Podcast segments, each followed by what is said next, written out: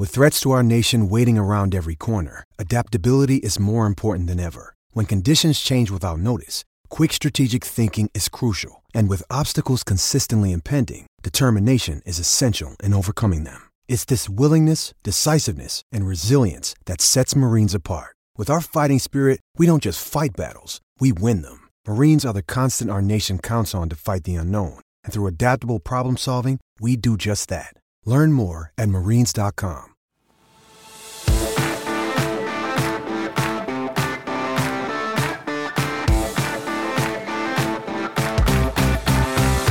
Welcome into the PFF NFL Daily. Today it's all about week one, and here are our live reactions, Sam.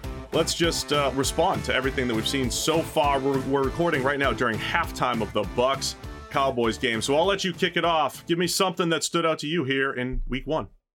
Yeah, week one is always a little bit crazy. The results are all over the place. And I tend to think of it in terms of like, what did I kind of see coming and what was a complete bolt from the blue? And this week, I felt pretty good about the idea that Pittsburgh would have a good game against Cincinnati. Maybe not win outright, but at least cover. They end up getting there eventually, you know, overtime and all the missed kicks and all that kind of thing.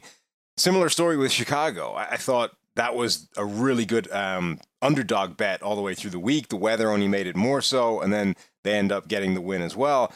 But there were results that I didn't see coming at all. Like the Giants beating Tennessee was something that I could have spent an awful lot of time gaming out scenarios in ahead of week one. Would never have come close to picking that one. So I think that might be the single most shocking result to me.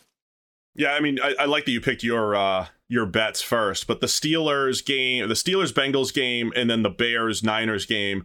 That was like, you know, you spend the entire offseason and you build a narrative. We all build our own narratives. It's what we do. I personally built this narrative that I wasn't expecting the Steelers to do a whole lot in the AFC North. I think other people agreed. And I also believed that the Bears were the worst team in the NFL. Somebody called me out on it already on Twitter, and I got to give the Bears credit. They're 1 0, they're undefeated, they're on pace to win 17 games. It's true. And you know they're they're the number one seed in the NFC. I thought the the Bears I think showed some resiliency because the sometimes this happens too. You know, the beginning of the game, Justin Fields is under crazy pressure. Every time he drops back, he's pretty much getting dropped or just getting hit. But the offensive line came together in the second half of that game. And, you know, the weather certainly helped, I think, bridge the gap between the Bears and the 49ers. But now the Niners come out of it with some question marks with Trey Lance at quarterback. He wasn't maybe as good as I expected him to be as far as moving the ball. But I, I just want to give a ton of credit to the Bears. I thought they did a great job there. And the same thing with the Steelers. You know, we eh, when you spend all offseason analyzing the roster and the moves and all this stuff, sometimes you're out in the field, eh, you're just watching all the everything that's happening on the field, and it's like, well, you know, blocked extra point and missed field goals, and it was just a crazy game that, you know, it, it's tough to predict. But credit the Steelers for you know essentially getting the win that I think the Bengals threw away a little bit. Yeah, I mean that's the real critical part there. I think we saw that Pittsburgh tend to start the season strongly, and I I genuinely think it's connected with the fact that their training camp is different from everybody else's. They hit earlier, more often, they're in full pads, they have full contact where everyone else doesn't, and then they get to preseason and they're not having contact there either because half the teams in the league are resting all the starters. So the Steelers are just more tempered. You know, they've spent the time getting ready for contact and physicality and the, the violence of football, which is still a thing even in today's NFL. So they tend to start well, and they did in this game. But you you brought up the point that Cincinnati really tried to throw this away. Like Burrow had what was it, four, five turnovers by the end, and they still could have, should have, maybe won the game. You know what I mean? They were a play away on multiple different occasions from still winning the game despite all those turnovers. So ultimately, I think that probably reflects, you know, reasonably fairly where both these teams are, which is Pittsburgh started better than people thought they would. But the Bengals are still like a much better team if they don't throw the ball away five times. The NFL's opening week action has been action packed and it's just getting started. Get ready for week two of touchdowns, big plays, and even bigger wins with DraftKings Sportsbook, an official sports betting partner of the NFL. This week, new customers can bet just $5 on any football game and get $200 in free bets instantly. Want more action? Everyone can experience the thrill of DraftKings early win promotion. It's simple. This Sunday, bet on any NFL team to win. If your team leads by 10 at any point during the game, you get paid instantly, even if your team loses. So download the DraftKings Sportsbook app now. Use promo code PFF to get $200 in free bets instantly when you place a $5 bet on any football game. That's code PFF only at DraftKings Sportsbook, an official sports betting partner of the NFL. Minimum age and eligibility restrictions apply. See description for details. Uh, don't forget, guys, we're going to be breaking down all of the action in a nice, concise two to six hour podcast mm-hmm. on Monday morning. That's how we always do it. The big show, the PFF NFL podcast. This is just your instant reactions and overreactions. But I have to instantly react and overreact to the Kansas City Chiefs putting up 44 points after we spent all offseason said saying, hey, they're going to miss Tyreek Hill, And maybe they will at some point. But as of now, they don't. Patrick Mahomes looked great, does have a little uh, hand wrist injury on the left side, but he looked awesome. The Cardinals didn't exactly employ the strategy that the rest of the NFL did, but it didn't matter. The Chiefs still looking great offensively.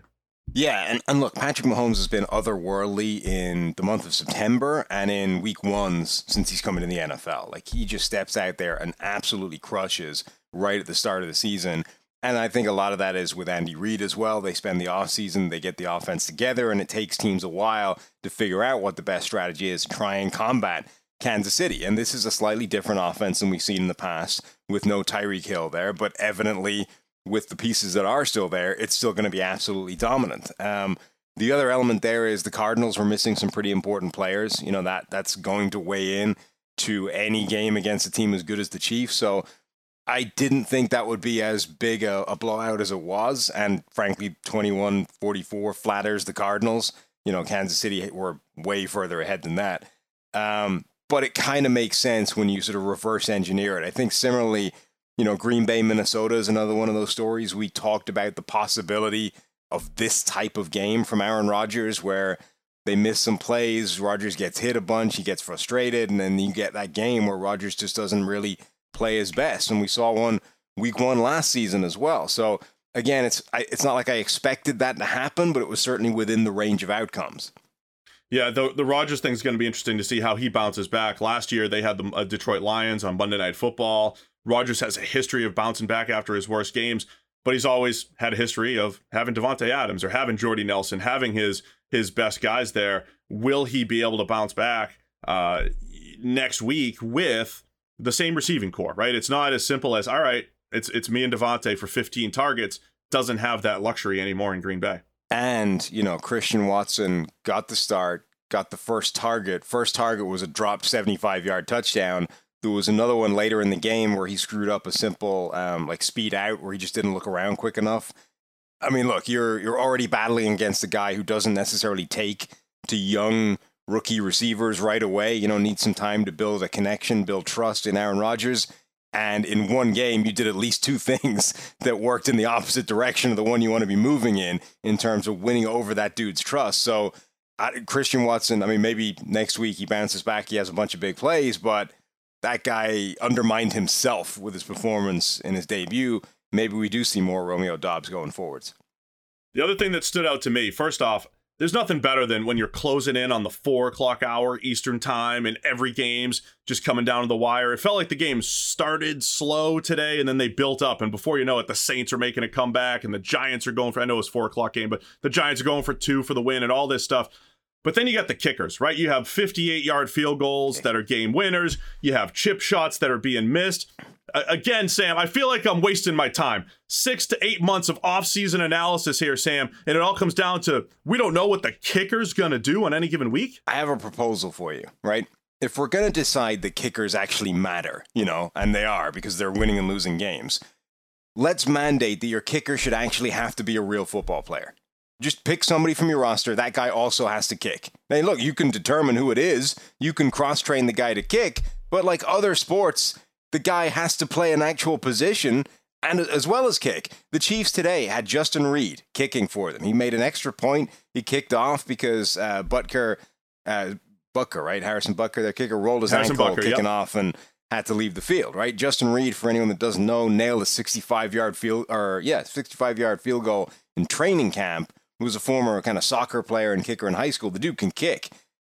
There's got to be those guys out there. Like every team should be able to come up with a guy who can play another position and kick. So if kicking is going to be a thing in today's NFL, by which I mean these guys control whether teams are winning and losing, let's make them actual players that have to play a real position and kick.